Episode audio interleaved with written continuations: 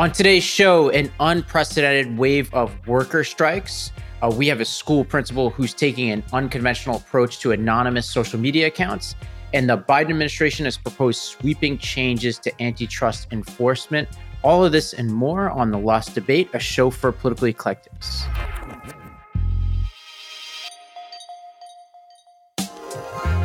Hello, everybody. I'm Ravi Gupta. And I'm Rikki Schlott. All right, Rikki, I've got some travel coming up. I'm going to quiz you on a couple of things. Uh, I just okay. want to know intergenerationally whether any of this resonates with you. Okay. When you think of Waco, Texas, what do you think about? Nothing. I don't know anything about it. Okay. It was the site of this famous Branch Davidian thing that happened in the 90s. You should look it up. It's pretty crazy. But I'm going there because they have a wave pool. The famous what thing that happened in the 90s? I don't even know what we're talking about. David Koresh, really uh, the Branch Davidians. I think you'll find it interesting because it was it's been a a bit of a libertarian cause since. You'll okay. definitely find this fascinating. There's a really great Netflix docu series with original footage of it.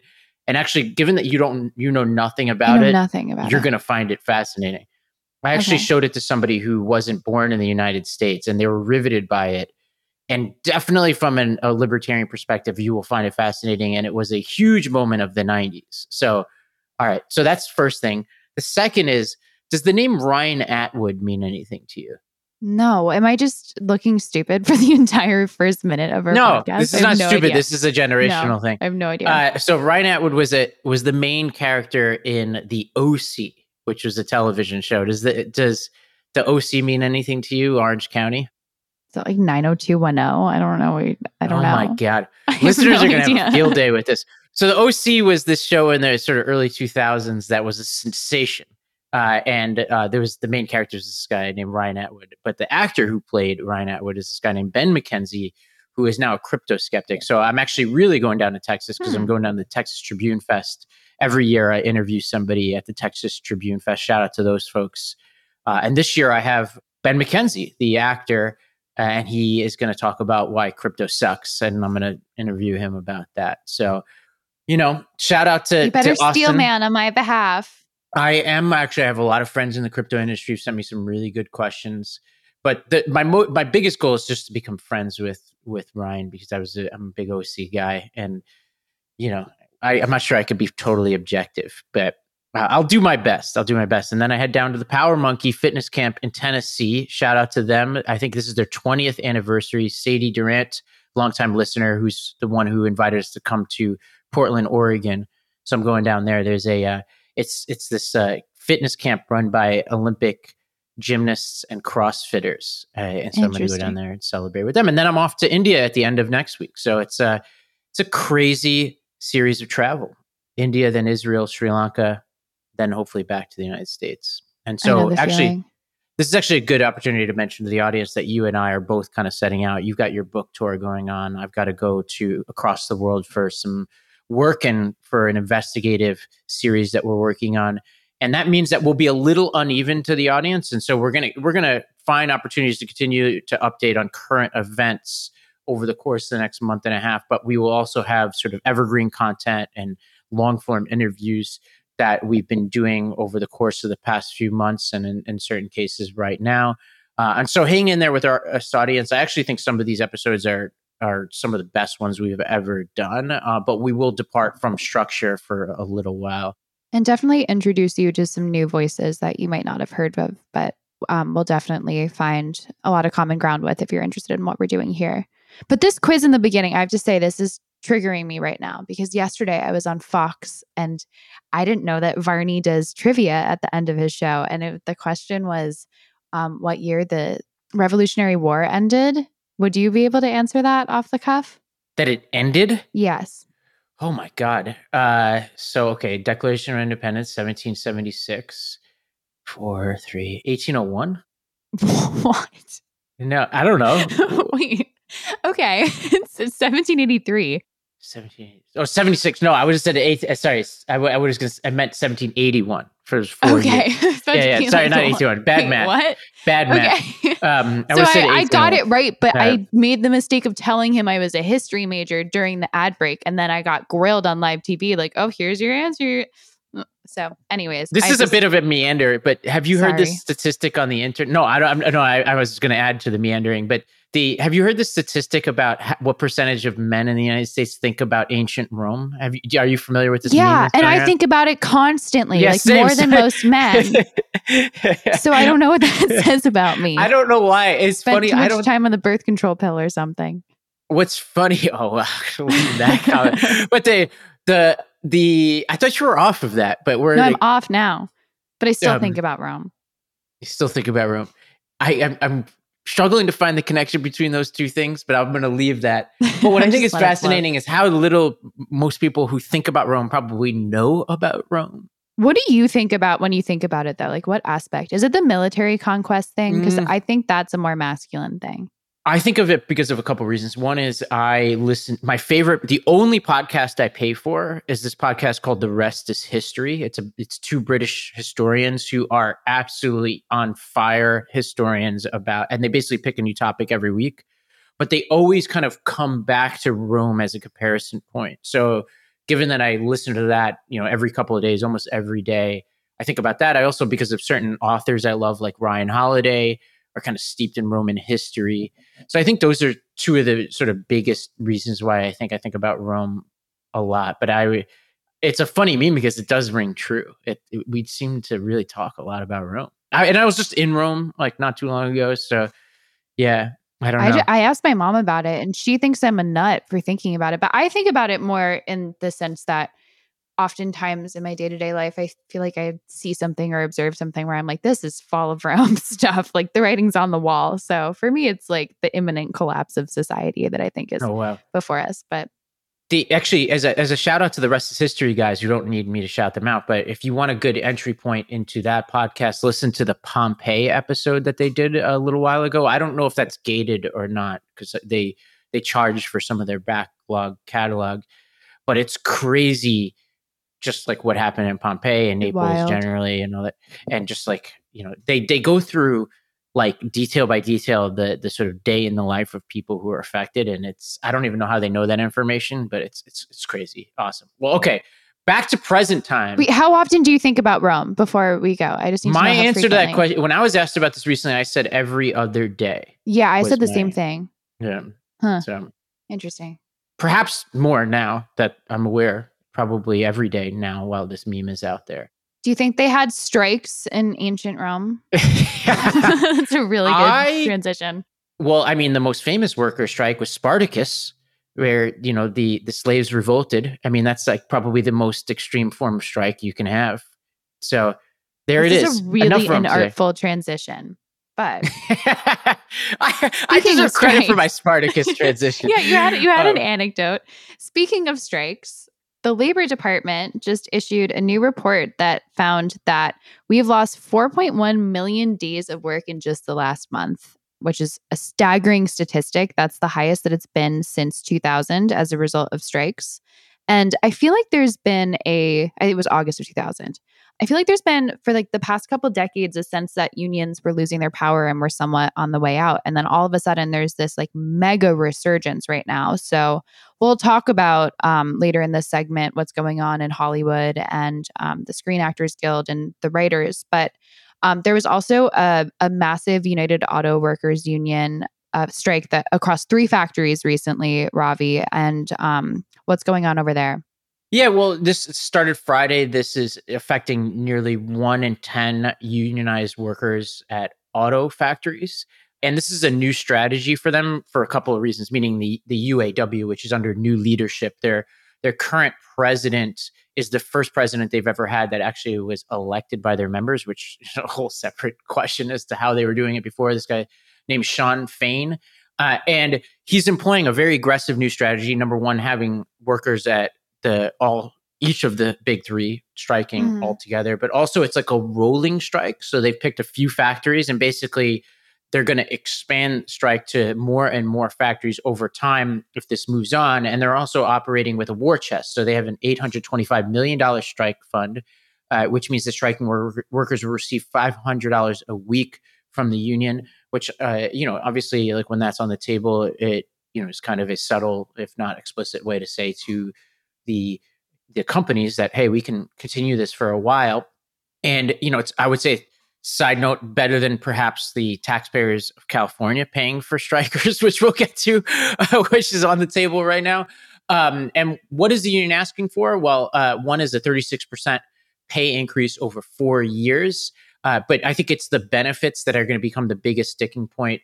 They're asking for a restoration of cost of living pay raises, an end to sort of these tiers of wages that they have for factory jobs that are a source of contention, a 32 hour week with 40 hours of pay, the restoration of traditional defined benefit pensions for new hires uh, who are now pushed to 401k style retirement plans, and pension increases for uh, existing retirees. And so this is a lot to ask for, Rikki. A four day work week? Yeah. Yeah. You know, like, you know, getting paid for 32 hour week when you're getting 40 hours of pay. I think that this is being billed as the workers against the executives who don't look great here. They've they've actually, you know, the the, the context here was during 2008, workers were asked to make concessions to keep these companies alive. And over the period since then, executive compensation has increased, profits in many cases have increased for these companies but the workers uh, feel that their pay has been stagnant and the american people seem to be by and large behind them. 67% of americans say they approve of labor unions generally. 75% say they side with the uaw in these negotiations Rikki. what is your sense on whether any of this will actually work out in the end? I mean the four day work week thing feels exceptionally optimistic to me well, GM and Ford have proposed a 20% pay increase and re, uh, agreed to the cost of living adjustments. But in the backdrop of all of this, like, but it seems like they're far apart on the benefit side of things. And one of the reasons why is that the economics here are really bad. And that's why I think, although the executives don't look great here, this is not just a labor versus executives piece. This is a unionized versus non unionized battle, but also a big three versus electric vehicle uh, manufacturers like Tesla battle. And uh, there are a couple things going on here in the background. And, and Liz Peek in the New York Sun gave some helpful data here, writing that hourly labor costs for the big three today, including wages and benefits, average $66 an hour compared to $45 an hour at Tesla and a fraction of that of Chinese plants. If the UAW gets their demands, that would go to $136 for hourly labor costs. So that's 136 compared to $45 an hour. And so it's possible that the workers here get what they're asking for, but in the end, this could lead to like some really, really tough economics for the automakers.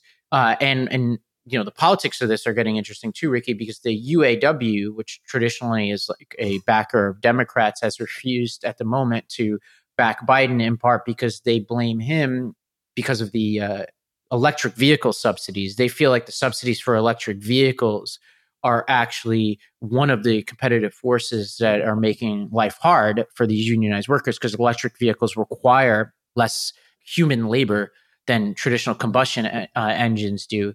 And so there's a there's a bit of anger uh, at Biden over that. I don't know how you put the genie back in the bottle, as our friend Isaac Saul talked about in in a really good Tangle piece this week. Like even if you got rid of the electric subsidies, like the momentum is there for electric vehicles and you know it's there's very little anybody could do or would want to do to stop it. Yeah absolutely. And then meanwhile we have drama unfolding in the hollywood world where um, the actors guild and the american federation of television and radio arts and the writers guild of america are all striking in protest of um, a variety of issues specifically to do with um, streamers and residual payments uh, alleging that they're a gig economy inside of a union workforce um, based on the the popularity of streaming platforms and how they actually get material. Um, they're looking for more upfront pay, higher minimum pay, more writers per show, and to regulate how AI can interact with their trade going forward. And this has been going on now um, since the, the writer's strike started four and a half months ago. And there's now potentially some light at the end of the tunnel but when, at a point in time when there wasn't we had a couple television personalities come out and say we're going to resume our our show including uh, drew barrymore the talk and my friend bill maher recently and all of them have since walked that back. Um, Drew Barrymore, perhaps in the most dramatic fashion of all, with a a video crying about that. I deeply apologize to writers. I deeply apologize to unions. I deeply apologize. I wanted to own a decision so that it wasn't a PR protected situation and I would just take full responsibility for my actions. I know there's just nothing I can do that will make this okay for those it is not okay with. This is bigger than me, and there are other people's jobs on the line. I want to just put one foot in front of the other and make a show that's there for people, regardless of anything else that's happening in the world. The funny part is, is she's saying she's not going off the, or she was trying to not make it a PR thing. You can see her eyes like looking off to the side where she's clearly reading something. But yeah, I don't know. So she she obviously walked that back in pretty dramatic fashion when it essentially she was accused of torpedoing all of the um, writers' leverage, I guess, supposedly by going back on. And Bill Maher had a similar reversal, though significantly less dramatic, I would add, um, where he he said at first it was time to bring people back to work and there was no light at the end of the tunnel. And then just yesterday, tweeted out, "My decision to return to work was made when it seemed nothing was happening and there was no end to this." Stri- no end in sight to this strike. Now that both sides have agreed to go back to the negotiation table, I'm going to delay the return of real time, comma, for now, period. And so there are negotiations that are happening this week, um, and we don't really have much detail or insight into that. But apparently, at least in in Maher's view, this is closer to a resolution than he anticipated in the first place. I think when it comes to this strike, there are a couple notable things. Uh, one is this is being pitched as like a union or a series of unions, the WGA and the Screen Actors, against a sort of united front of producers. But I actually don't see the producers as united here. The producers uh, are not all operating under the same pressures. So the if you're Amazon and you're Apple, you really don't care that much. You have very profitable businesses, and this is kind of a luxury for you, right? If you are Disney, this is existential you're already like starting to you know jettison certain key parts of your business. There's all sorts of rumors about different aspects of disney's business that they're selling. Like that's pretty significant.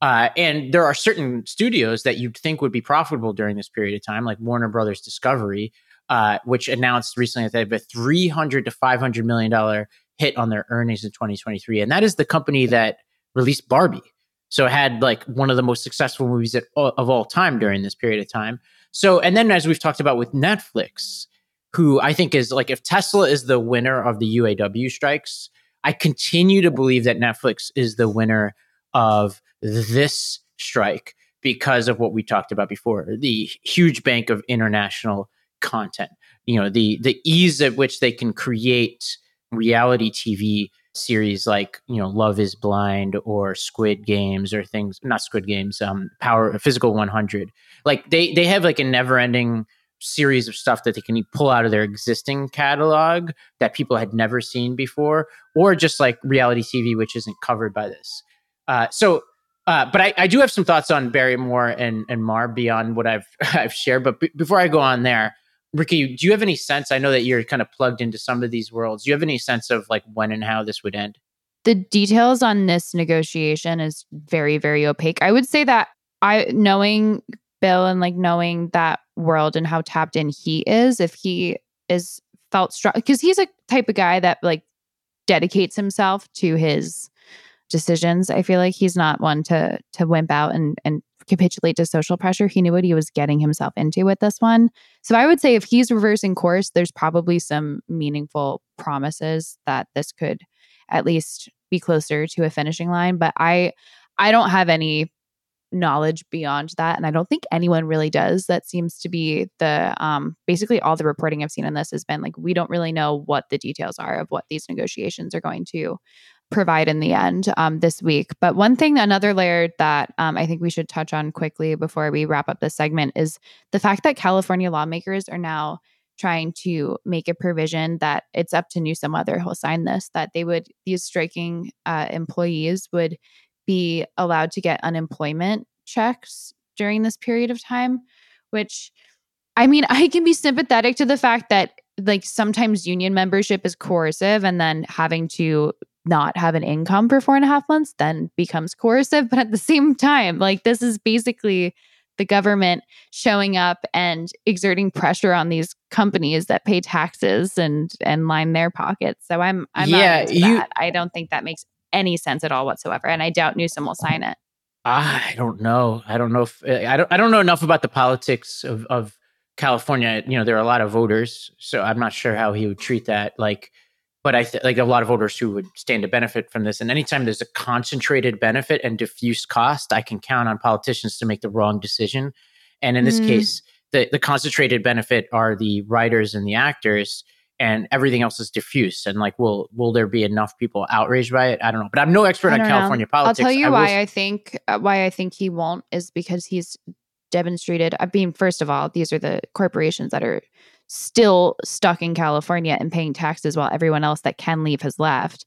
But he also demonstrated a huge amount of like deference to them, especially in the pandemic when there were ridiculously strict lockdown policies for like small businesses and mom and pop shops and restaurants and and people just trying to make their daily work. And then Hollywood was allowed to just like waltz through all the protections and stuff like that. So he's he's too cozy with them to to snub them in this way. I I feel maybe I'll be wrong, but I think yeah, we'll we'll see. It will will be a sort of friendly wager on it. I, I do agree with you that like the whole purpose of unemployment benefits is for people who are unemployed not by choice right That yeah. is the that is the foundation of unemployment benefits even in an aggressive state like new york like in new york for instance if you lose your job and you aren't actively pursuing new work, they will come after you. Like, for instance, if you travel to Europe or something in the middle of your unemployment period or whatever, that could be used against you um, in you know in unemployment claims. Uh, and actually, in certain cases, like I, I and different companies I've I've worked for have had open unemployment claims and have spoken to unemployment office in New York where they're like, well, like if that person's like out of the country or whatever, you can go after them. I've never gone after anybody for their unemployment. It's not it's not my prerogative, but uh, you definitely could do it, even a place like New York. So the idea that you would pay people who are voluntarily out of work, no matter how just their cause, seems wrong.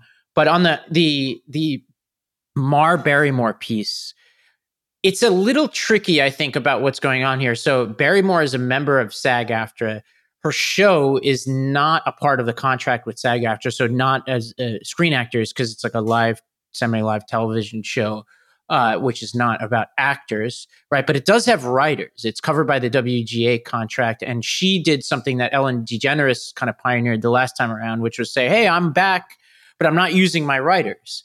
Uh, and and DeGeneres was claiming that she was ad libbing her monologue, and and that was a very deliberate communication because she's saying I'm not even writing because if she's writing her own monologue, then she's still writing, right? And so I think in this case, both Barrymore and Maher are trying to, or were trying to thread a very thin needle here, and I I think like by and large, maybe it's where I come from. I come from a very union heavy place, even if I've been skeptical of some of like the big picture union stuff. Where I come from, being a scab is the worst thing you possibly can be. And if I were them, I wouldn't go anywhere near this. Like you could disagree with some of the sort of strategies of unions, but I think un- unless it's like an existential issue, like you don't have police on the streets or something and people are dying, you should never cross this picket line that's just like an American rule. You don't do it. Jordan, for instance, you know, gave up his basketball career to play baseball and sided with the baseball players there and refused to play baseball when the scabs were out there playing. It's just an American tradition. You don't cross picket lines. So I'm glad they took a step back. Well, looks here. like no one is. So good. Better get in there and start negotiating because I want to go on Bill Maher. I know. I, I, was I was thinking about you for that because I feel like the timing couldn't be worse for you, given that your book is. Yep, but that's okay. I'm only showing my hand now at the end of this segment. It's okay um, to be um, self-interested, you know. Um, it's a bummer. I mean, obviously, like a lot of people out there, like in all seriousness, are you know, they people are losing houses. I have a lot of friends of who are it's who are writers, actors, producers. Yeah. yeah, I was just on the phone with a guy yesterday over at one of the big agencies, And he was telling me that even the agencies are seeing this, like CAA, which represents me, has had a lot of layoffs. Uh, and so, or at least according to the, their rival agent who I was talking to yesterday. So I think that like there's a lot Hollywood, and this is where Newsom is in a tough bind. Like there's a lot of suffering going on here, and as we've described in previous segments, actors, writers, people, we look at them because they have such prestige in our society. But a lot of these people don't make a lot of money and now are making no money. And just if you're listening at home, you just think about, well, what would it mean to make no money? Like, you know, no matter what trade you're in. Like, obviously, that's devastating.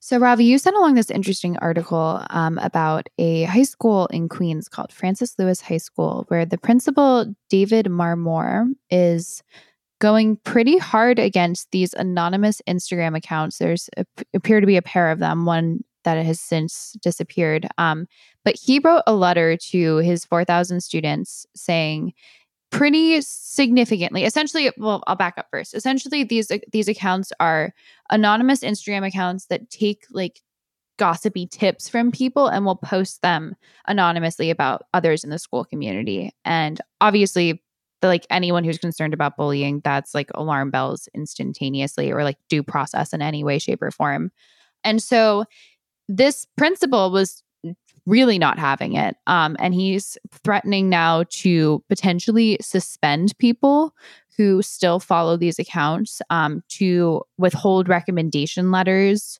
to shut down extracurricular celebrations like senior prom, um, senior trips, and pep rallies, uh, unless these individual students withdraw or stop following these accounts, which you know, I think there's I actually don't know where I come out on this one. Um, I think that there's considerable First Amendment concerns, especially considering that this is a public school. I think that that's one important delineation because I went to a private school where a very similar sort of account popped up, and I don't think that the the school went after it, but they've had they had a lot more leeway in terms of being able to go after people with social media and cyberbullying. Um, but then there's also like a very legitimate opposite side in my view where you know there's people saying that there's somebody else and posting something like I don't like black people with someone's mm-hmm. name signed to it or mm-hmm. anonymously saying that certain students have STIs um, a lot of really yucky allegations that are being aggregated and posted and so I understand entirely why this principal wants to do something about it I just don't know what he can do yeah I have some very very pointed thoughts on this but before I get to those let me say at the outset that no matter where you come on down on this, this is obviously a problem. So the question is, what's the solution? Like, I think any reasonable person would say this is a problem. So I, given I haven't run a school in a few years, I took this to people I know who do run schools. And so I asked a bunch of principals about this this morning, and, and I'll read you a couple of responses I got back. So this is from one, uh, and I'll leave these anonymous just because I didn't ask, I didn't tell people I use their names, but uh, this is from one principal, or this in this case, the superintendent. This seems unenforceable, if not illegal. Kids will find a way to follow the account. I would talk to the kids about it, but I don't think there's much you can do. Banning it is the surest way to draw attention. Good application of the Streisand effect. But beyond the principal's rule, these kinds of accounts are really toxic. I wish the social media companies would rein them in. Disgruntled employees or kids can easily make defamatory claims on them with very little to stop them. So that's one account. And I think I agree with that person by and large. I, I also think that the social media companies are not bound by the First Amendment in this way, right? They're not government regulating speech. So if I'm a, if I'm you know Meta or I'm Twitter or whatever, uh, I would have a team in place to interface with schools. And I think if a school, you know, guidance counselor sends me a message saying, "Here's this account. This is what it's doing. Can you take it down?" There's no reason why you can't take that down. Uh, and you can't just be like, hey, like we are part of a community. And as a part of a community, we don't want accounts making anonymous, malicious claims about children. Is there anything that would prevent a principal from doing that at this point in time, though? Considering you can report accounts? You can report accounts. And actually, uh, that's, uh, I'll get to some of the other people, but when we're tallying what I would do, this is one of the things I would do uh, and and sort of cut to the chase on this. Like I, I, forget what the metaphor is that like if you look at a swan in a lake, they look like they're gliding across very seamlessly, but under it they're kind of paddling, right? Uh, and like really furiously. As a pr- school principal, that would be the kind of ethos I would be giving, right? When I'm talking to the students, I'm going to be calm. I'm not going to be like, hey, like, um, Robbie, this, this will hopefully make, this will hopefully make some sense, which is no, like, I get it. I'm just that meaning like I don't want to look like I'm rattled and like that I'm like uh, out for blood or whatever. I would be like, look, this is not who we are. This is what our values are. Yada yada yada. I'd bring the parents in and enlist their help. Uh, but under the surface, I would be ruthless with the uh, the perpetrators of this. Number one, the I problem would, is you how do you find out who the perpetrator is though? That's one of the biggest issues is that you can't figure out who runs the account and you can't figure out who's providing the tips. I do think there are a couple things you could do. One is you can um, you could send messages to the social media accounts and certain cases threatening letters, legal letters to them, and try to get them to take it down. That's number one. Number two is you can enlist the help of parents who, by and large, know a lot more than we do and you know, in these articles, both the New York Post article about this and in the Chalkbeat article by Alex Zimmerman, parents by and large, including the head of I think the PTA, are generally behind this principal, even those principals taking I think too aggressive action. So you could bring those parents in, and they're often they have more access to more information than anybody else. And then the third is any well functioning school is going to have two things. One is a set of values that aren't perfectly embodied in the student body, but they they have a language around it and a culture around it. Hopefully that's true.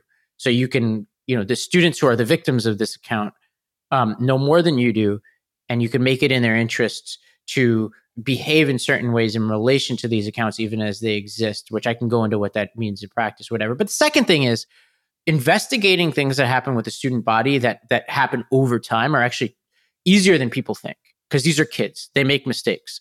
You know, adult criminals make mistakes. So students who are doing things wrong make tons of mistakes. And as somebody who has brought hundreds of students over the years into my office and asked them what they did wrong, you can get students to open up about these things pretty easily uh, without even threatening them. Uh, because by and large, students know a lot. Often they're going to know who are doing these accounts. So that would be the the sort of main series of toolbox. I would vigorously, energetically pursue the people doing these because it is an affront against the student body.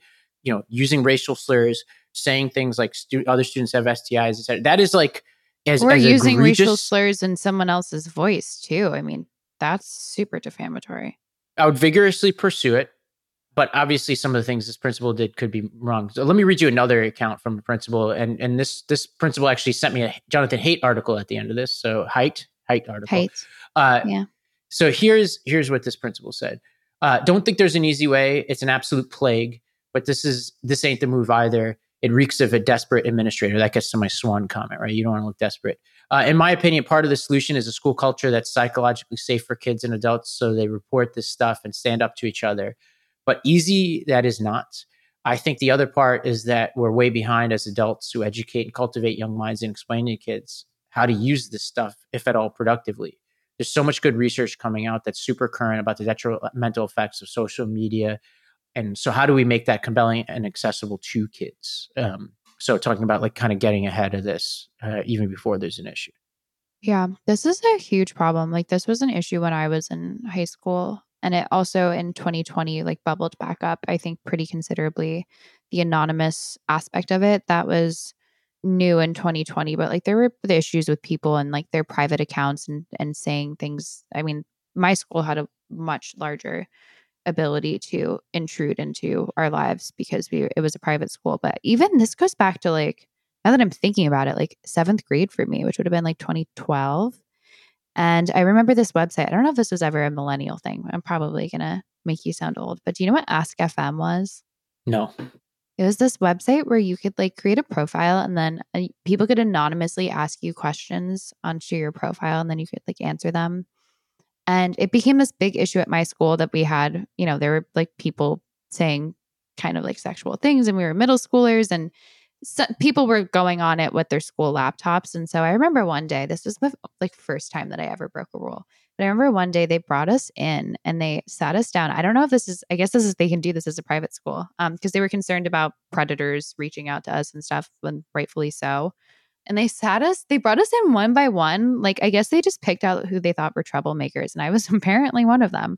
And they sat me down in front of a laptop. I'd already deactivated my account, but they had my username and they had my username typed into the username box and they asked me to type my password into the password thing so to reactivate my account so they could go through everything. And I hadn't like I I felt very like I didn't talk to my parents about this. It, I didn't feel that this was their business.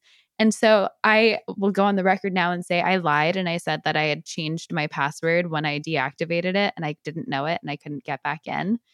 And I remember that was like the first time that I broke a rule ever in my entire life. But that felt like a huge intrusion into my personal life. I mean, it'd be basically like saying, like, put your Instagram account in and show us all of your DMs and stuff as a, a school. I don't know. Like, I think schools have been heavy handed about this for a long time. And we still, even a more than a decade later, don't know how to handle this sort of issue, which has been a thing for quite a long time. And I've seen it destroy people's lives, like the sort of allegations that can go like unresponded to or I mean, I can't even imagine being a kid in high school who there's an Instagram post that everyone in the in the school sees. Like it's worse than a rumor. It's permanent. It's there. It's your name. I mean, it's it's this is ugly, ugly stuff that can put like classic bullying on steroids. Yeah, I agree. I, I mean, one other thing I was thinking about is one thing you could do is you could send a letter to parents and then invite them to a forum and say, look, this is what we plan to do about this. Now, re- reminder that this particular principal is canceling field trips and things like that. That's a pretty strong step. Uh, obviously, punishing the very kids who are the victims of this, which is tough. Because you got to assume there's a possibility that there's just one rogue actor who hates everybody who doesn't care about the field trip, right? So doesn't want to, you know, probably if they're spending all their time attacking their classmates, they might exhibit some other antisocial behavior and maybe don't care about going to the school dance, right? So like you got to be careful to align your incentives. But one thing I would consider is, and maybe this is just I'm too aggressive of personality. I would send a letter to the parents. I would invite them to a meeting, and I'd be like, "Look, this is serious. Do we all agree it's serious? Yes. I don't want to do this without your permission. But one thing I was thinking of do is taking this budget that I've got and paying for an outside investigative firm to help us find out what's going on. And what they're not going to do is they're not going to follow your kids. They're not going to do anything like that. Uh, but there are there are things a firm can do to help uh, verify where an account is coming from.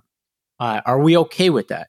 If they say no, then we don't do it. If they say yes, then you do it. And there are things that, people can do. Like some of these firms, for instance, can pose as other students, send something into the account like a link, and hope that they. This is how people verify anonymous social media accounts generally you could send a link and hope that they're dumb enough to click on that link. That link gives you the IP address of where the computer's coming from. And that immediately gives you an idea of who this person is.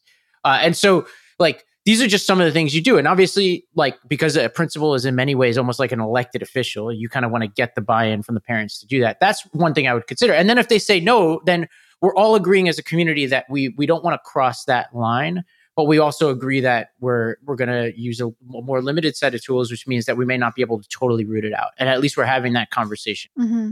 that's another thing i would consider yeah my only thought on that is that there's probably a disturbingly high odds that the parent of whoever the individual is would not be the type of parent to show up to one of these meetings potentially and buy in you never know you know? I like know. from my experience like there are lots of parents out there who are doing the right thing or very active or whatever and for one reason or another their kids you know make humongous mistakes. And you know given this particular this is a sophisticated scheme. It's one thing not really a mistake. I, I would call this one not so much a mistake. Yeah i mean you know who exhibit sociopathic behavior right like sometimes yeah. you know like you know some of the world's worst serial killers had totally fine parents from what we can tell right sometimes yeah, you just have you know people who have, who are bad eggs and also this is like this is the kind of thing that for sure would lead to expulsion but it's a digital version of mistakes that a lot of people I know made as kids, which is gossiping about each other, saying hurtful things about each other. You know, back when I was in school, for instance, students who were gay, like in the in the late '90s in, in high school, like the idea that somebody was gay was like viewed at like it, you can't even think about how horrible people were to each other in my school, and like a totally well functioning adult today in Staten Island you know, most of my friends would have said things that were terrible about gay people, including people who've turned out to be gay, right? Uh, and it was like, and as you look back on, it, you're like, oh my god, and like the gossip and the bullying around that kind of stuff was horrible. Uh, and so I think this digital version of it is to say that the people who do this like deserve huge consequences, but my sense is uh, there are probably a lot of kids who are still probably uh, good kids you know in the long run who will grow up to be well functioning adults who are getting mixed up in this kind of stuff because they're kids and kids sometimes do horrible things. And so i do think that although expulsion would probably be the right move for this kind of stuff like in the end like one of the reasons why a principal wants to take this seriously from the the, the question of values in education is that by focusing on values in education, you're assuming that there are actually some good people are going to get mixed up in this if you don't get to them first, that there actually are persuadable minds to get people to stop. And obviously, on the consumer side of things, that's a huge part of it, right? Like the people consuming this are part of the problem too, right? Because you could say all you want about the people perpetrating it, it would be meaningless if people didn't go to those accounts, right? So you have to try to get people to choose not to look at those accounts, which I know is really hard. Yeah. One last piece of good news, I suppose, is that one of the two accounts was removed since this letter went out. So at least there's that.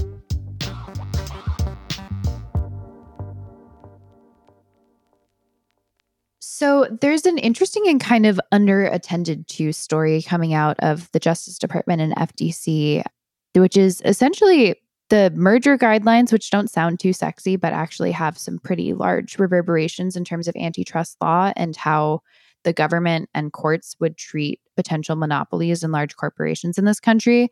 Um, the merger guidelines have been around for about 50 years, and they were just amended by Lina Khan, uh, my favorite, and Jonathan Kanter, who just lost two big um, high profile cases, antitrust cases uh, brought against Meta and Microsoft.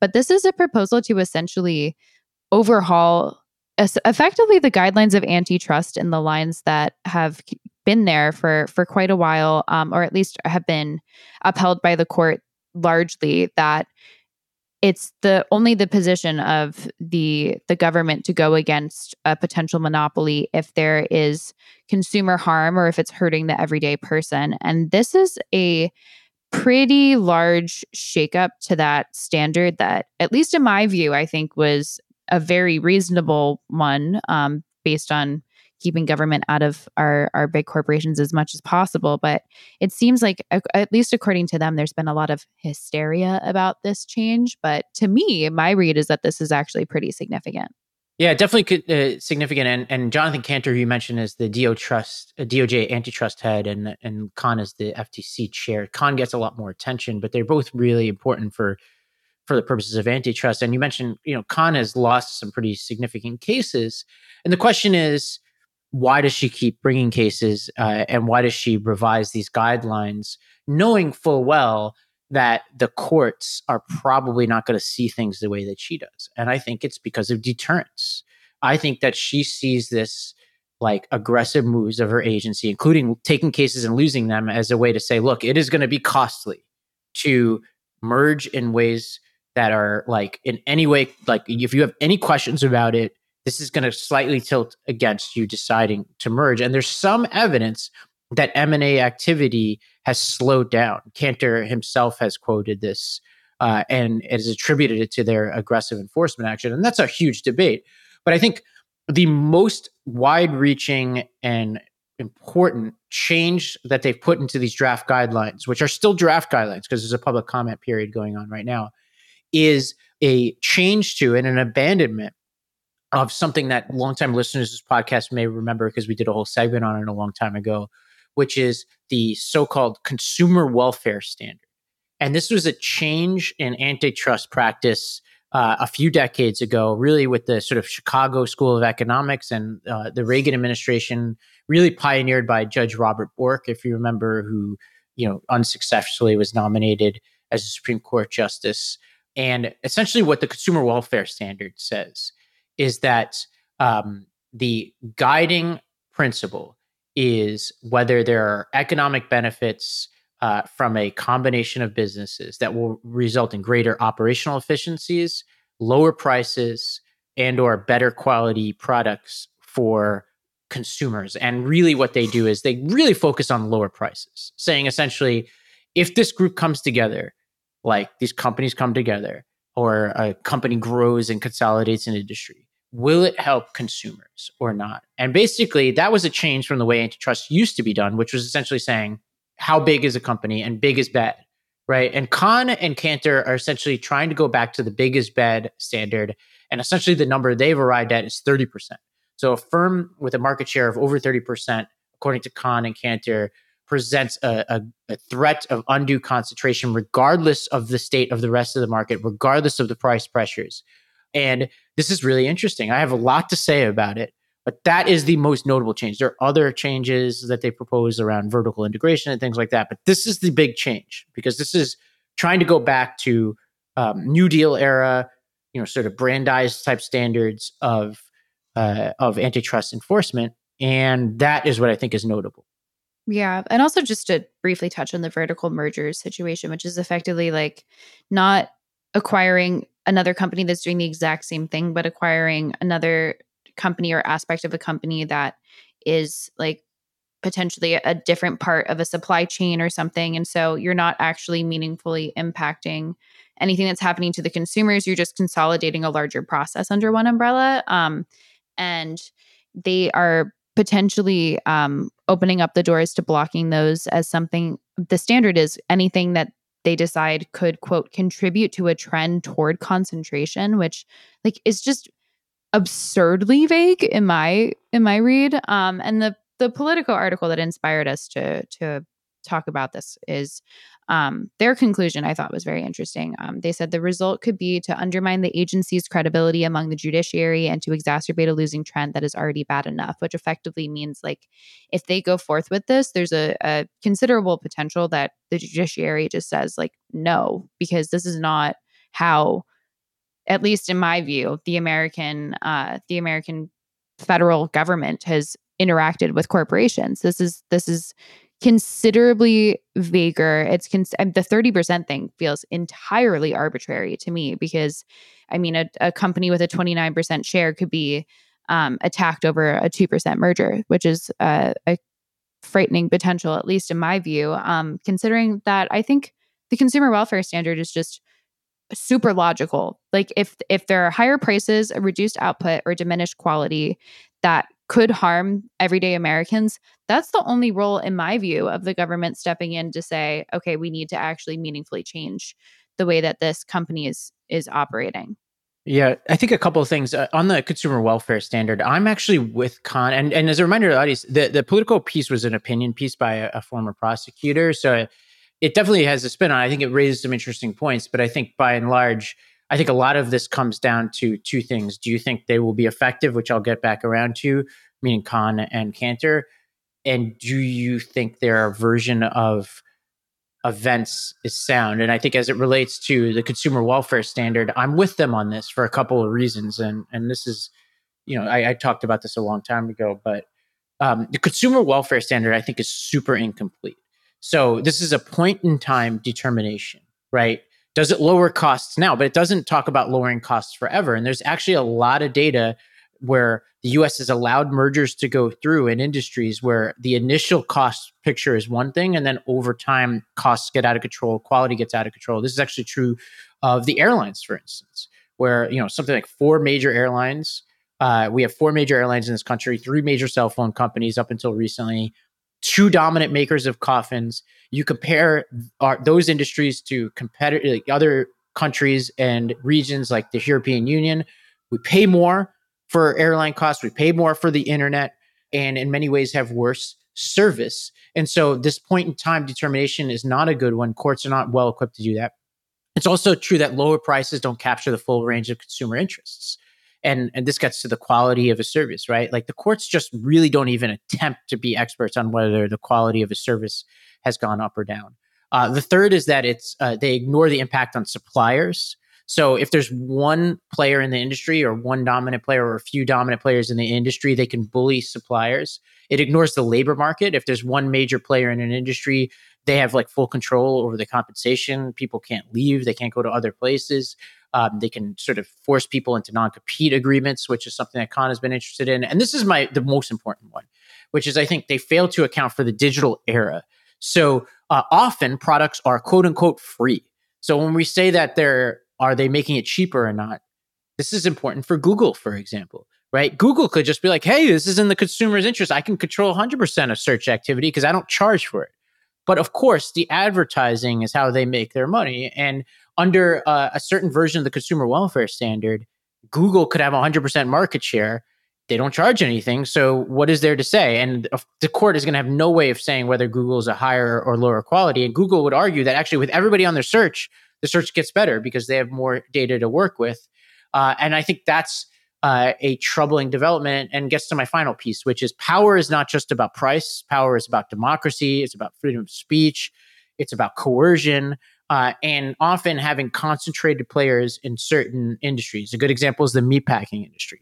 The meatpacking industry, which there's something like four players dominate the meatpacking industry, the uh, and meat processing industry is not just bad for prices, it's not just bad for quality, but it's bad for a whole host of other reasons, including transparency, right? Like, why can't we ever get videos anymore of factory farming practices? Because a few players control these places and don't allow you in.